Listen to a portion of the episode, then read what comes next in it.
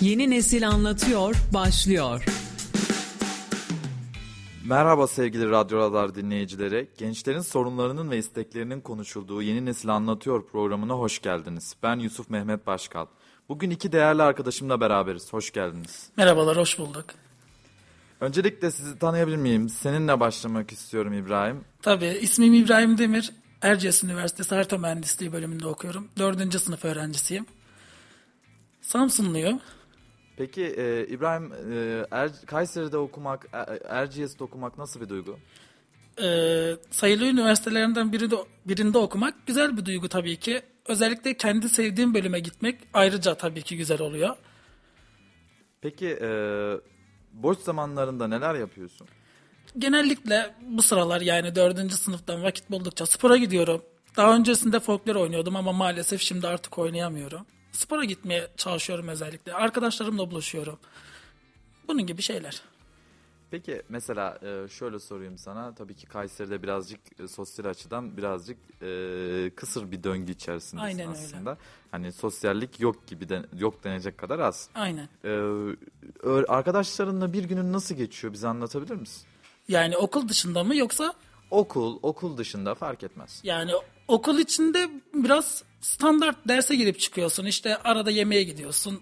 Farklı herhangi bir şey yaptın yok. Okul dışında da aslında çok farklı bir şey yaptığımız yok. Genellikle işte kalkıyoruz.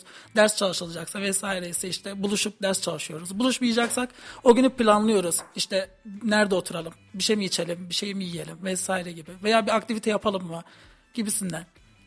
E, çok iyi aslında yani bir yerden sonra e, kendinizi eğlenceye getiriyorsunuz öğrenci olarak. Ya birazcık eğlenceye getiriyor gibi olabiliriz ama Kayseri'de eğlence biraz kısıtlı diyebilirim. Yani hani istediğin şeyleri yapabilme imkanı çok yok. Hani diğer şehirlere nazaran. Ben mesela Samsunluyum ama e, yani Samsun'da daha çok aktivite yapabileceğin şeyler var. Kayseri'ye nazaran. Yani ben dördüncü senemdeyim.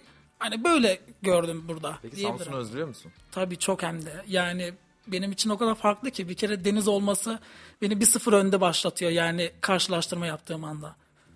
E, yani peki şöyle sorayım. Kayseri'yi seviyor musun? Şöyle ilk başlarda hiç sevmiyordum. Hatta şöyle bir gerçek var. İlk senemde e, okulumu dondurup Samsun'a dönmeyi düşünüyordum. Yani o derece sevmemiştim. Ama sonrasında alıştım. Daha doğrusu şöyle e, işe başladıktan sonra alışmaya başladım. Hani burada işte yaşanabileceğine, işte okurken çalışırken ikisi bir arada olduğunda alışmaya başladım. Şu an memnunum yani yaşanabilir. Peki birazcık da Rümeysa'ya dönmek istiyorum. Rümeysa'yı tanıyalım. Ee, Rümeysa seni birazcık tanıyabilir miyiz? E, merhabalar, ben Rümeysa Özdemir. Erciyes Üniversitesi'nde okuyorum harita mühendisliği. Son sınıfım. Tokatlıyım. Bu kadar. E, peki e, Tokat'la Kayseri arasında bir fark var mı sence? E, gelişmişlik yönünden tabii ki Kayseri e, daha gelişmiş ama insanlar olarak ben Tokat'ı daha çok seviyorum. Daha çok cana yakın. E, asla yabancı hissetmeyeceğiniz bir memleket. Evet ben de Tokat'a gitmiştim bir zaman. Ama e, şöyle söyleyeyim. E, peki Tokat şimdi hani insanlar olarak dedin ya insanlar insanlar olarak Kayseri'nin insanıyla nasıl kıyaslayabilirsin? Yani Kayseri insanının size ne, bir, ne gibi bir zarar oluyor özellikle öğrencilere? Ya tabii ki bana bir zarar dokunmuyor ya da çevremde kimseye bir zarar dokunmadı ama insan farklı bir şehre geldiğinde e, kendini yabancı hissediyor insanlara karşı konuşma tarzı olarak. Bilmiyorum belki Tokat'a giden öğrenciler de benim gibi düşünüyordur farklı bir şehirde olduğu için ama bizim memleketin insanı öğrenciyi kucaklar. Yani el üstünde tutar. Burada onu çok göremedik. Esnaftan ya da insanlardan diyeyim. Öyle. Biraz da o zaman esnaf konusunda dertlisiniz Evet. anlaşılan öğrenci olarak. Peki Rümeysa sence ailede eğitim nasıl olmalı bir çocuk için? Bir çocuk için e, saygı, sevgi çok önemli en başta. Yani önce çocuğa yani çok küçüklükten, bebeklikten itibaren saygıyı öğretmeleri lazım ve e, büyüklerine karşı veya da küçüklerine karşı mesela ses tonuna dikkat etmek, onlara karşı konuşma şekli ya da insanların tercihlerine, seçimlerine saygı duymayı öğretmeleri gerekiyor. Aslında hani yetiştirilme yetiştirilme tarzı açıkçası çok önemli. Peki bu konuda teknolojinin sorun yaşattığını düşünüyor musun? Teknoloji çok büyük bir etken. Ee, bazı aileler bunu çok iyi kullanabiliyor, yönetebiliyor ama bazılarında bunu göremiyoruz tabii ki. Ee, teknoloji olarak da bence insanlar çocuklarını eğitmeli teknoloji konusunda.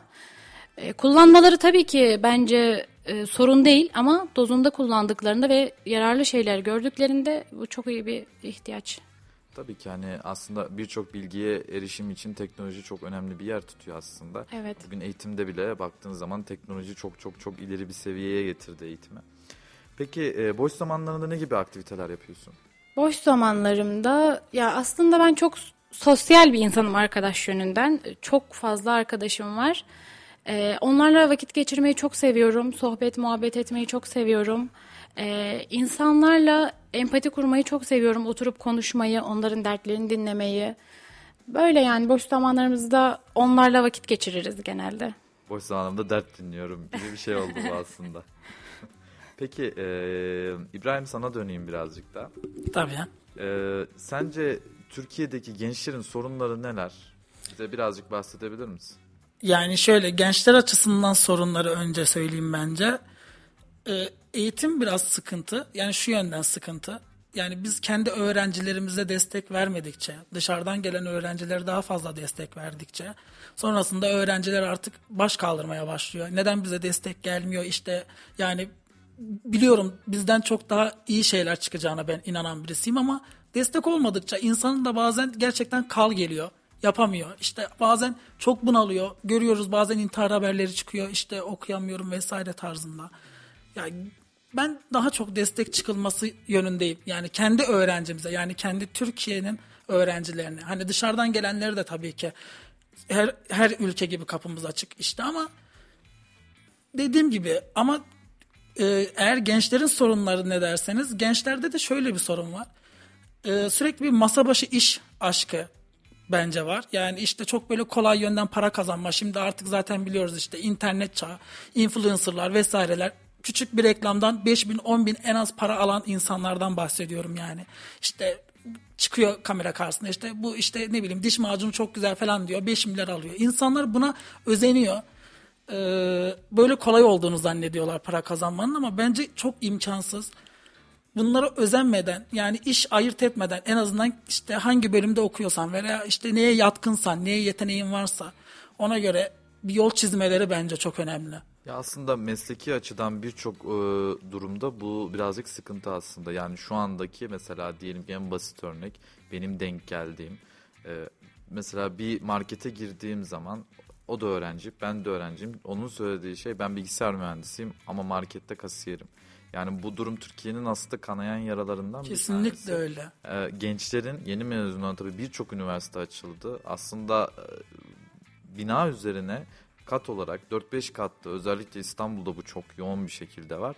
4-5 katlı binayı alıp üniversiteye çevirdiler. Bu hani aslında hoş da bir durum değil. Yani birçok üniversite okuyan birçok insan için aslında sıkıntılı bir durum.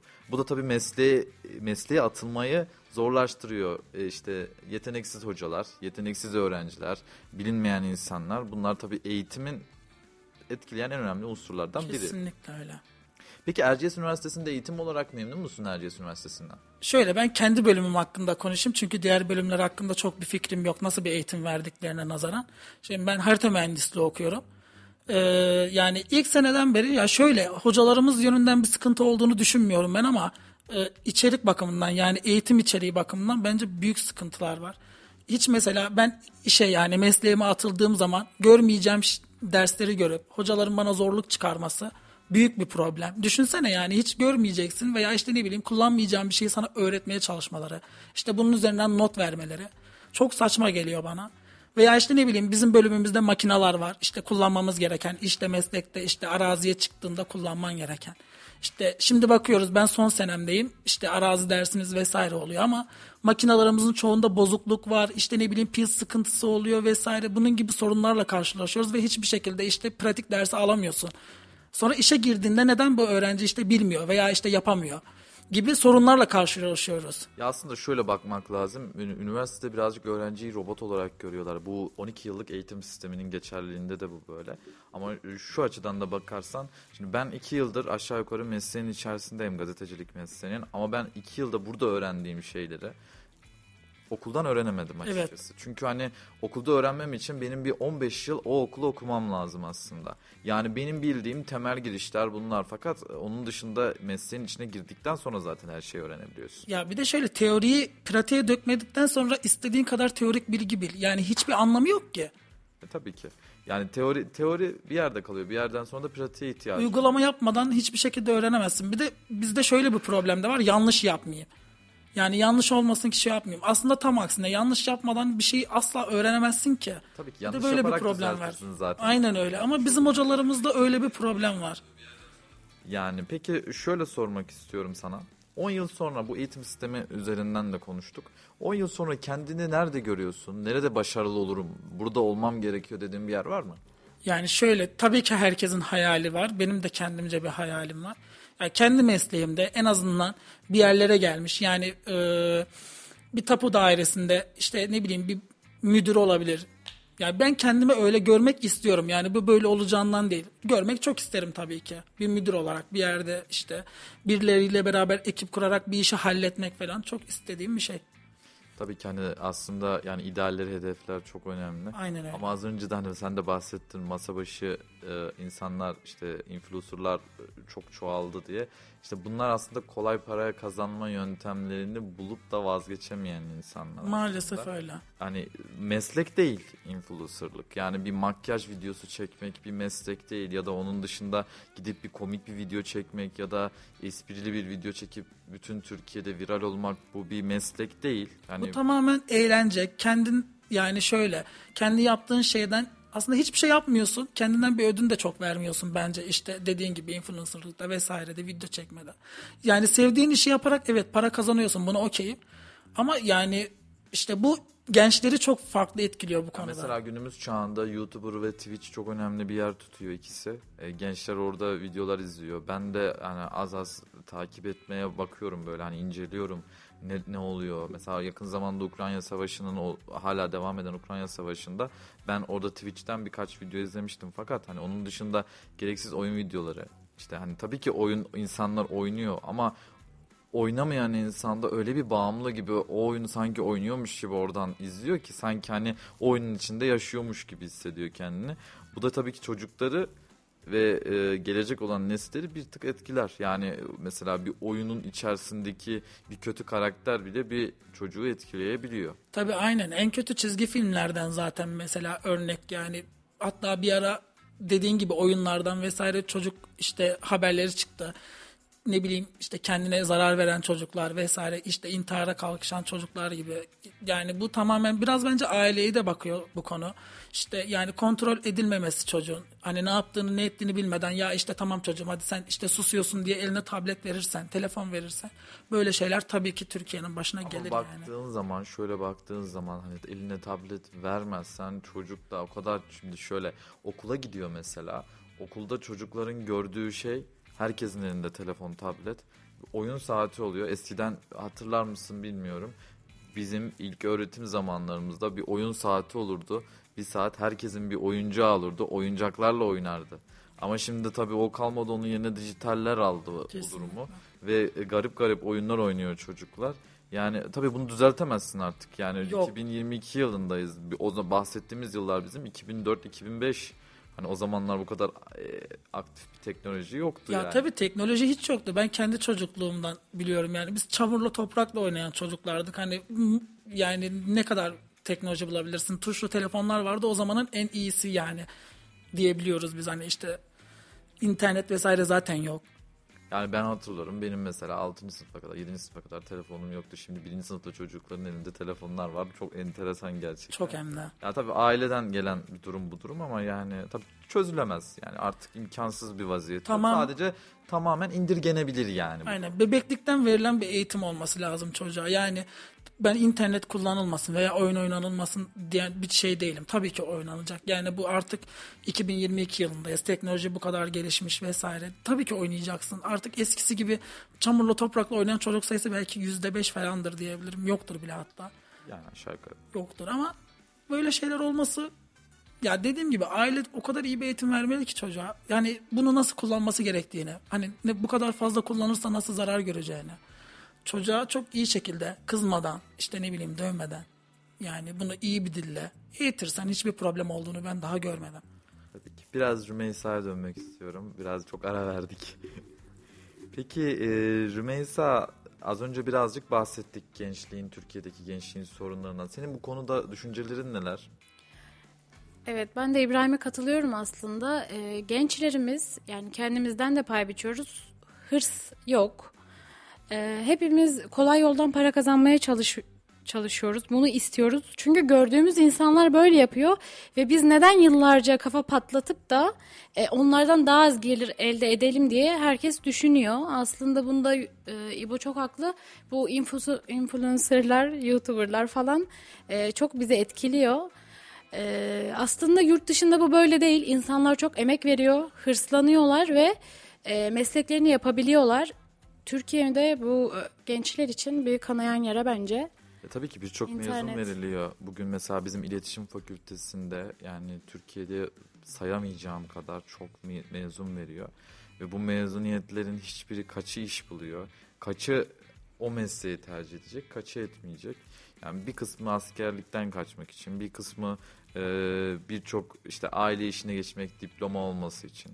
Hani birçok durumlar var ama hani tabii kimse istediği mesleği yapmıyor aslında Türkiye'de. Okumak için Evet. okuyan çok insan var. Yani bugün mesela bir mühendislik mühendislik fakültesinde bu durum belki bir tık farklı olabilir. Eskiden mesela Erciyes Üniversitesi Mühendislik Fakültesi çok çok ileride bir fakülteydi. Benim ablam da oradan mezun. Ama o zamanla bu zaman arasında tabii ki çok fark var. Çünkü sizin ve yanında şimdi bildiğiniz üzere işletme, iktisat, idare, idare bilimler fakültesi zaten e, üniversitenin nüfusunun yarısını kaplıyor. Orada da insanlar hani istediği gibi gidip ben işte ailemin yanında çalışacağım, ben halıcı olacağım ama işletmedeyim. Sorsan iktisat ne desen açıkçası benim de çok bir fikrim yok. Benim mesleğimle alakası değil ama iktisat ne desen hiçbiri bilmez. O yüzden hani tabii ki eğitim sisteminde herkesin böyle e, eğitimi o- yani tercih edeceği mesleğe uygun bir meslek olması gerektiğini düşünenlerdenim aslında. Peki Rümeysa sence senin Türkiye'de değiştirmek istediğin ne var? Yani ben bu konuyu değiştirirsem Türkiye'de bazı şeyler düzelir dediğin hangi konular var mesela? Yani öyle misin? öyle bir yetkim olsaydı eğer öğrenci olarak düşünüyorum ekonomiyi değiştirmek isterdim. Çünkü çevremdeki çoğu insan gezip görmek istediği şeyleri, almak istediği, yemek istediği şeyleri asla ulaşamıyor, yapamıyor. Ee, bu benim çok canımı acıtıyor. Yani hadi ben birazını yapabiliyorum ama yapamayan insanlar çok daha fazla. Ee, ben ekonomiyi değiştirmek isterdim eğer öyle bir yetkim olsaydı. Peki e, şu anda öğrenci olarak geçinirken zorlanıyor musun? E, Yani ben kendime göre zorlanıyorum aslında ama yani çevremdeki insanlara nazaran e, durumum gayet iyi. Çok şükür. Peki e, şöyle bir soru sormak istiyorum. Az önce Türkiye için yapmak istediğini sordum. Ekonomiyi değiştirmek istedin dedim. Peki bunun özelinde ayrı bir konu olarak yapmak istediğin bir proje var mı? Aslında ileride e, harita mühendisliği okuyorum. Kendi ofisim olmasını istiyorum. Yani özel sektörde çalışmak istiyorum daha doğrusu. Devlet istemiyorum. Özel sektörde bu işi hakkıyla yapabilen çok az insan var. Özellikle harita e, mühendisliği alanında çok fazla e, yalan donan, kara para aklama çok fazla var. Yani bunu çok gördüm. E, deneyimledim de staj yaptığım yerlerden. O yüzden ileride hakkıyla bu işi yaparsam bence Türkiye için e, iyi bir mühendis olmuş olurum. Peki e, Rümeysa bize gelecek planlamalarından birazcık bahseder misin? Gelecekte dediğim gibi e, kendi alanımda çalışmak istiyorum, mühendislik alanında. E, kendi ofisimi kurmak istiyorum. İnsanlara olabildiğince yardımcı olmak istiyorum. E, çünkü bugün bir yeri ölçmek için bir mühendis götürdüğünde bile yani e, o kadar fazla abartılıyor ki ya bir alet götürüyorsun, bir yeri ölçüyorsun ve bundan milyarlar elde eden insanlar var. Ben bunu yapmayacağım ileride. Peki hayallerin ve hedeflerin var mı? Hayallerim e, ileride bir barınak açmak. Bütün canlıların, köpeklerin, Evet, kedilerin evet. bulunduğu. Aslında çok güzel bir hayalin var. Yani tabii ki ihtiyaç var. Malum hani geçtiğimiz Evet. kış şartları da çok Sokaktaki hayvanlar çok fazla soğuktan etkileniyorlar. Ee, bunun için yardımcı olabilecek çok az e, barınaklar ya da sosyal medyada yardımlar dönüyor ama ne kadarı doğru ne kadarı yanlış bilemiyoruz. Bu konuda bir şeyler yapmak istiyorum. Peki e, İbrahim sana döneyim birazcık da. E, İbrahim e, az önce birazcık konuştuk. E, çok güzel bir hayalinin ve hedefinin olduğunu söyledi. Senin hayallerin neler? Benim de hayalim aslında dediği gibi yani illaki herkes kendi alanında gerçekten iyi işler başarmayı işte ne bileyim konuşulmayı illaki ister. Ama benim daha çok hayalim standart. Ben öyle çok ekstrem büyük hayalleri sahip bir insan değilim. Standart bir hayatım olsun. Sabah kalkayım işime gideyim. İşimi hakkıyla yapıp geri döneyim. Ailemle vakit geçireyim. İşte yiyenlerim varsa yiyenlerimle vakit geçireyim. Arkadaşlarım gelsin oturalım işte bir yerde çay kahve sohbet halledelim. Benim bu kadar Aslında ya. şöyle mesela bir taraf özel sektör isterken sen birazcık daha memuriyete kaymış durumdasın. Aynen öyle. bana. Yani istediğin şey aslında memuriyet yani düzenli bir hayat olsun. Çünkü özel sektörün hani biz de özel sektördeyiz.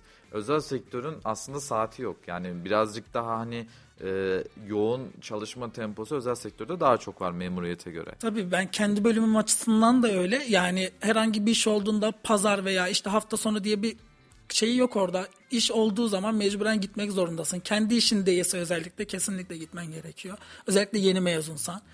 Ee, o yüzden özel sektör bana göre yani çok meşakkatli. Ben çalıştım öyle işlerde de okurken hani e, çok böyle yüksek tempolu işlerde çalıştım ama o yüzden zaten birazcık da memuriyete kaymak istiyorum. Yani o yoğunluğu yaşadığım için hani bana göre değil.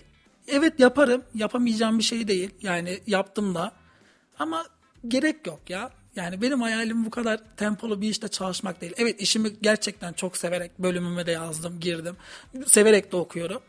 Ama bu kadar tempolu çalışmak bana göre değil. Yani aslında e, belli bir yani işinden zevk alıyorsan tempolu çalışmak da etkilemiyor aslında. Yani çalışırken Ya evet doğru söylüyorsun. kendini veriyorsun, daha çok yapmak istiyorsun. Ama- hani mesela bizim mesleğimizde e, gazetecilik özelinde söylüyorum. Bir bir şeyi yaparken daha çoğunu, daha çoğunu, daha çoğunu yapmak istiyorsun. Çünkü hani e, zevk alıyorsun yapmış olduğun işten. İnsanların da sesini duyurmaktan, e, insanları Türkiye'ye duyurmaktan ya hoşlanıyoruz biz açıkçası. Yani kimin ne düşündüğü çok açıkçası önemli değil. Yani biz o tarafta da değiliz, bu tarafta da değiliz. Gazeteci olarak her zaman ortadayız. Aynen. Ve hani bu tabii ki halkın, vatandaşın kim olursa olsun sesini duyurmak aslında bir gazetecinin görevi. Tabii. hani çok da iyi bir durum. Açıkçası şu anda günümüz Türkiye'sinde özellikle 10-15 senedir birçok yaşanan sıkıntıdan ötürü e, gerçekleşmiş olan gazetecilik aslında bir değişime gitti. Burada dijital gazeteciliğe gidildi. Tabii bu etkiledi. Eskiden evlerimizde e, babalarımız eline gazeteleri alıp gazete okurdu. Şimdi tabii o kalmadı. Yerini telefonlar artık aldı telefonlarda. ama hani e, telefonlarda habercilik yapıldı. Tabii ki hani yani tabii ki bu durum değişir mi? Artık az önce de bahsettiğimiz çocukların konusunda Kesinlikle. zannetmiyorum. Ben hiç de. Ama tabii ki düzene gireceğine de inanıyorum diye düşüneyim. Ben inanmıyorum. Peki e, evet sevgili Ra- Radyo Radar dinleyicileri kısa bir ara veriyoruz. Aradan sonra beraberiz. Yeni nesil anlatıyor devam ediyor. Evet sevgili Radyo Radar dinleyicileri yeni nesil anlatıyor devam ediyor. Evet e, İbrahim devam edelim. E, benim çok merak ettiğim bir konu var. Türkiye'nin şu anda Türkiye'deki gençlerin mezun olan okuyan okumayan şu andaki bütün gençlerin yüzde 73'ü açıklanan rakamda beyin göçünü yapmak istediklerini söylüyorlar. imkan olması dahilinde. Bu konu hakkında ne düşünüyorsun? Bence çok mantıklı bir hareket. Ya aslında mantıklı değil ama gençler için çok mantıklı. Sonuçta burada değer görmedikten sonra yani gerçekten biz kendi ülkemizin gençlerin gerçekten çok zeki olduğunu düşünüyorum. Ama burada gereken değeri vermiyorlar veya işte onlara yetecek kadar belki hocalar da olmayabilir. Bunun da hakkında çok bir fikrim yok ama bence yok da. O yüzden yurt dışına çıkmak istemeleri çok normal. Peki bu durumun Türkiye'deki eğitim sistemi ya da ekonomi ya da e, herhangi bir yaşam standardı olduğunu düşünüyor musun? ekonomiyle alakalı olduğunu düşünüyorum. Yaşam standardı tabii ki değiştirebilir olayları ama ekonomi çok önemli bu konuda. Sonuçta sen çok benden daha iyi mühendissin mesela diyelim ki ama benimle aynı parayı alıp memuriyette çalışabilirsin. Ya tabii ki aslında hani ya şöyle e, bu özel sektör yine aynı şekilde aynı duruma giriyor. Özel Evet. sektörle memuriyet durumuna giriyor. Şimdi özel sektörde çok iyi paralar kazanan da var. Memuriyette aslında belli kademeye kadar e, standart. Belli kademeden sonra ulaştıktan sonra zaten bir üstü e, artık e, başka bir şey yani. Evet. Bakanlığa gidersin. Hani en üst nokta bakanlık zaten. Hani sizin mesleğinizin üzerinde de mesela Çevre ve Şehircilik Bakanlığı sizin bu konudaki en üst taba ulaşabileceğiniz yer. Evet. Daha çoğunluğuna da ulaşabilirsiniz ama Türkiye'deki en yüksek memuriyet standardında devlet kademesinde orası var. Yani inşallah tabii ki e, beyin göçü konusunda ben mesela aynı fikirde değilim. Neden aynı fikirde değilim? Çünkü beyin göçünün Türkiye'nin geleceğine bir düşman olduğunu düşünüyorum. Ee, gelecek çağlarda özellikle mesela daha önceki programlarda da ben bunun örneğini çok verdim. Mesela Amerika'ya gittiğin zaman orada Silikon Vadisi var. Ee, Mesela Avrupa'ya giden çok fazla genç var. Geçtiğimiz zamanlarda Almanya'nın belki de nüfusunun yarısı Türktür. Bir buçuk milyon Türk var Almanya'da. Evet. Yani bu e, birçok e, zekası kuvvetli. Tabii ki herkes zeki insanlar ama düşünme kapasitesi daha yüksek olan insanların tamamı yurt dışını tercih ediyor. Bu insanları Türkiye'de tutmamız gerektiğini düşünüyorum. Çünkü ekonominin ekonomiyi geliştirecek şey aslında gelecektir. Geleceği iyi tutarsan ekonomiyi de çok sağlam temellere ya da eğitim sisteminin de ve bunun yanında birçok durumu da sağlamlığa alabilirsin aslında.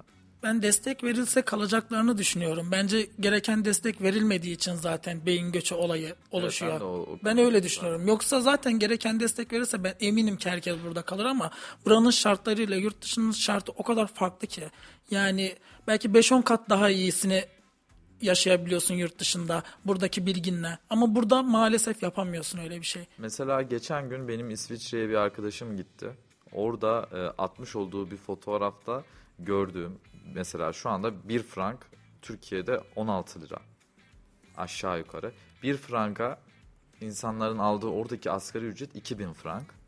Ve bu e, aradaki standardı koyduğun zaman bir insanın orada aldığı miktar yaklaşık 32 bin lirayken burada almış olduğu miktar 4250 lira mesela. Aynen. Birim olarak. Aradaki standart çok farklı. Burada senin 1 liraya aldığın şeyi adam tamam orada 16 liraya alıyor ama ona göre kazanıyor. Tabii. Yani bu standartları ne kadar yükseltirsek aslında e, standardına istediğin gibi ulaşırsan ülkede o şekilde gelişir. Yani şu an gelişmekte olan bir ülkeyiz.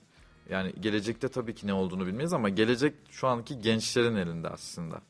Gençler geliştirecek ki geleceğimiz şekillenecek. Ya dediğim gibi gençlere çok imkan vermeleri lazım. Çünkü şu an benim okuduğum daha doğrusu gördüğüm herkesin yurt dışına çıkma hayali. Bir şansım olsa kesinlikle giderim. Burada kalmam vesaire düşünceleri.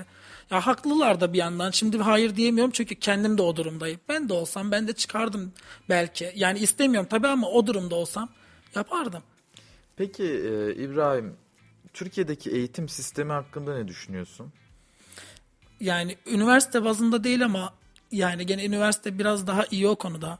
Ama ilkokul ve lise yani çok ezberci bir sistem bir kere başlıca.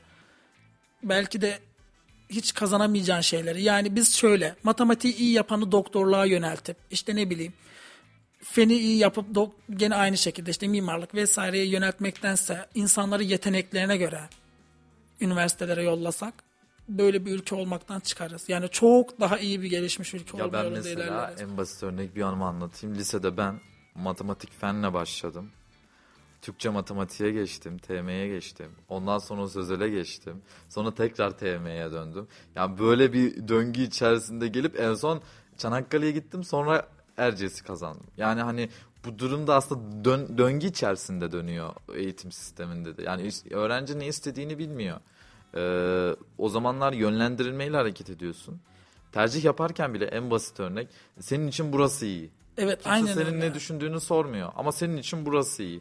Burayı yazma. Buraya yazman lazım. Aynen. Hani bu durumlarda çok karşılaşıyoruz aslında. Tabii ondan sonrasını da biz çekiyoruz e, cefasını. Tabii istemediğin bir bölüme de gitmiş olabilirsin bir anda. Düşünsene yani. Belki de hiç kan görmekten çok iyi, iğrenebilirsin ama dok tıp kazanmışsındır. Ben ilk sene buraya geldiğimde o da arkadaşım tıp kazanmış ama çocuk hani o kadar istemiyor ki aile zoruyla gelmiş falan. Hani ben okuldan e, okulunu bıraktı tekrardan. Tekrar sınava falan girdi. Yani böyle şeyler çok oluyor. Ya çok var tabii ki. Mesela benim arkadaşım var. Yurt dışında okudu tıpı.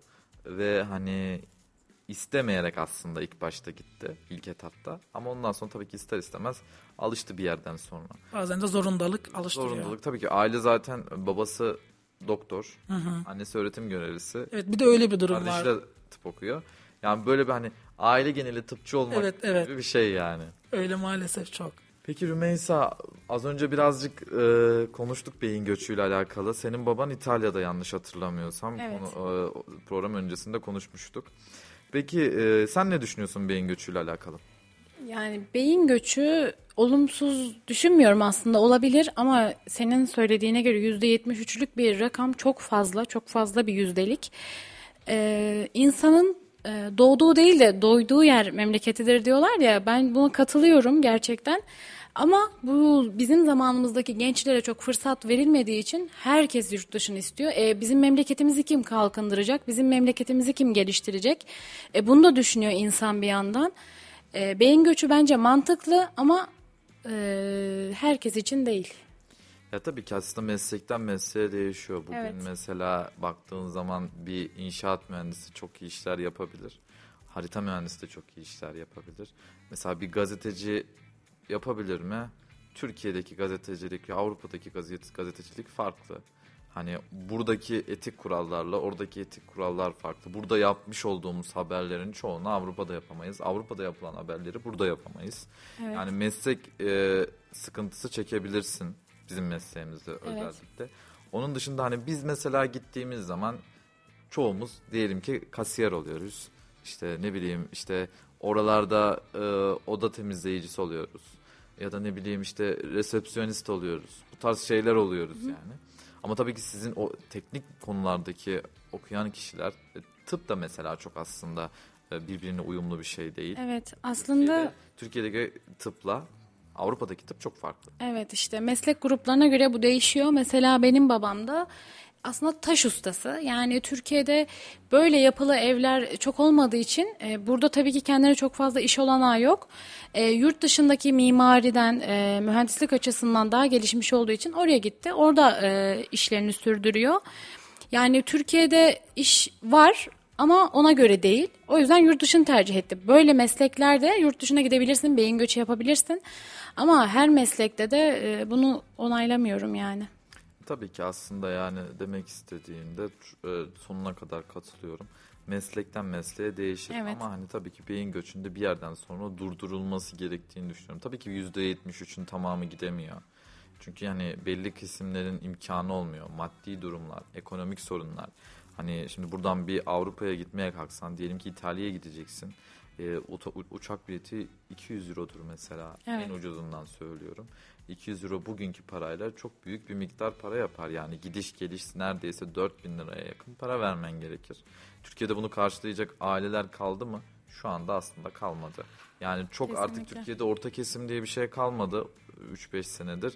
Eskiden orta kesim vardı, üst kesim vardı ve e, alt kesim vardı. Alt kesimle üst kesim birbirini tamamlıyor artık. Yani ne çok orta bir durum var. Ya zengini çok zengin, fakiri de çok fakir. Evet. Öyle bir ortamda yaşıyoruz. Yani inşallah tabii ki e, geleceğimizde bu durum değişir. Önümüzdeki yıllarda değişeceğini temenni ediyoruz. Bu beyin göçü önem, önlenmesi çok önemli. Peki Türkiye'deki eğitim sistemi hakkında ne düşünüyorsun? Birazcık İbrahim'le konuştuk ama biraz da Evet. senden fikir almak istiyorum. Ee, ben de İbrahim'e katılıyorum yine. Türkiye'deki eğitim sistemi baştan itibaren yanlış.